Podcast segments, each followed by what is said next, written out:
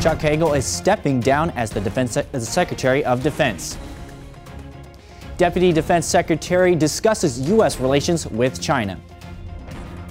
And the DoD's Ebola mission in West Africa continues, and the training on protective gear is a key part of that operation. Welcome to DoD News Now. I'm Corporal Jonathan Herrera. Chuck Hagel is stepping down as the Secretary of Defense. Commander in Chief Barack Obama announced the move this morning at the White House with Secretary Hagel at his side. The president thanked him for all the accomplishments, accomplishments made under his watch. As Secretary, Chuck has helped transition our military and bolstered America's leadership around the world. During his tenure, Afghan forces took the lead for security in Afghanistan. Our forces have drawn down. Our combat mission there ends next month, and will partner with Afghans to preserve the gains we have made.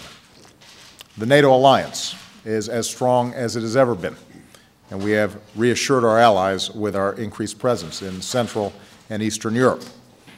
We've modernized our alliances in the Asia Pacific, updated our defense posture, and recently agreed to improve communications between the U.S. and Chinese militaries.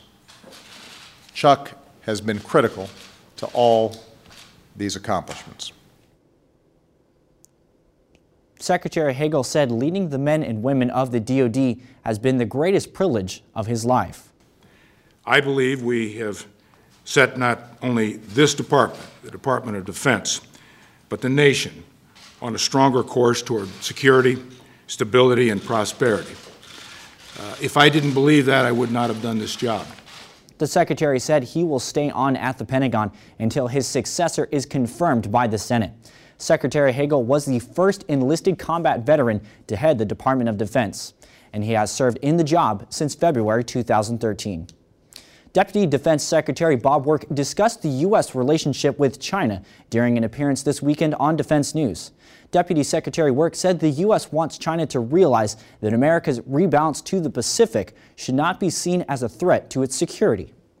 Over time, we're building confidence building measures, which were just announced by the President, and we believe that we can do this peacefully. But we also need to hedge. They are developing certain capabilities that would be very problematic for our allies and for us in the Western Pacific, and it's important that we create capabilities that deter their use.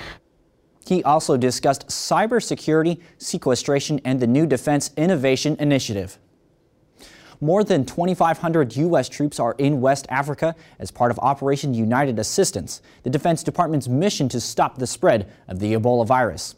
One aspect of the mission is training others how to use PPEs or personal protective equipment. Staff Sergeant David Meyer reports. Over 5,000 people have died from Ebola. One of the ways to help combat the disease is to properly train healthcare workers that come in contact with Ebola patients.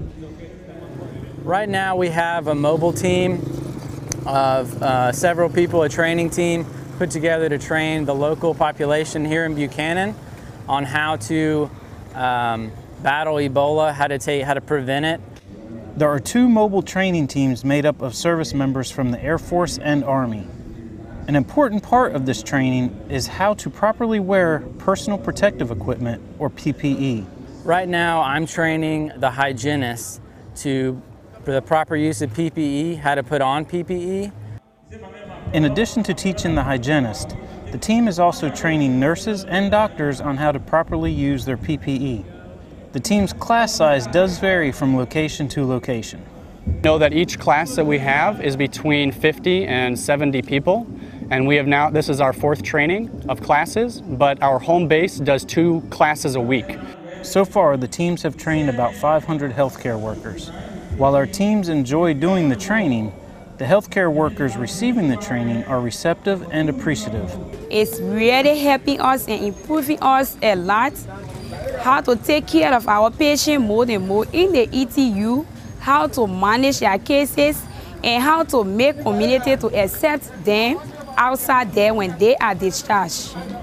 By training the healthcare workers of Liberia to take care of themselves and their patients, we are working as a team to not only combat Ebola, but stop it in its tracks.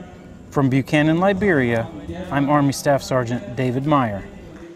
And that's it for this edition of DoD News Now.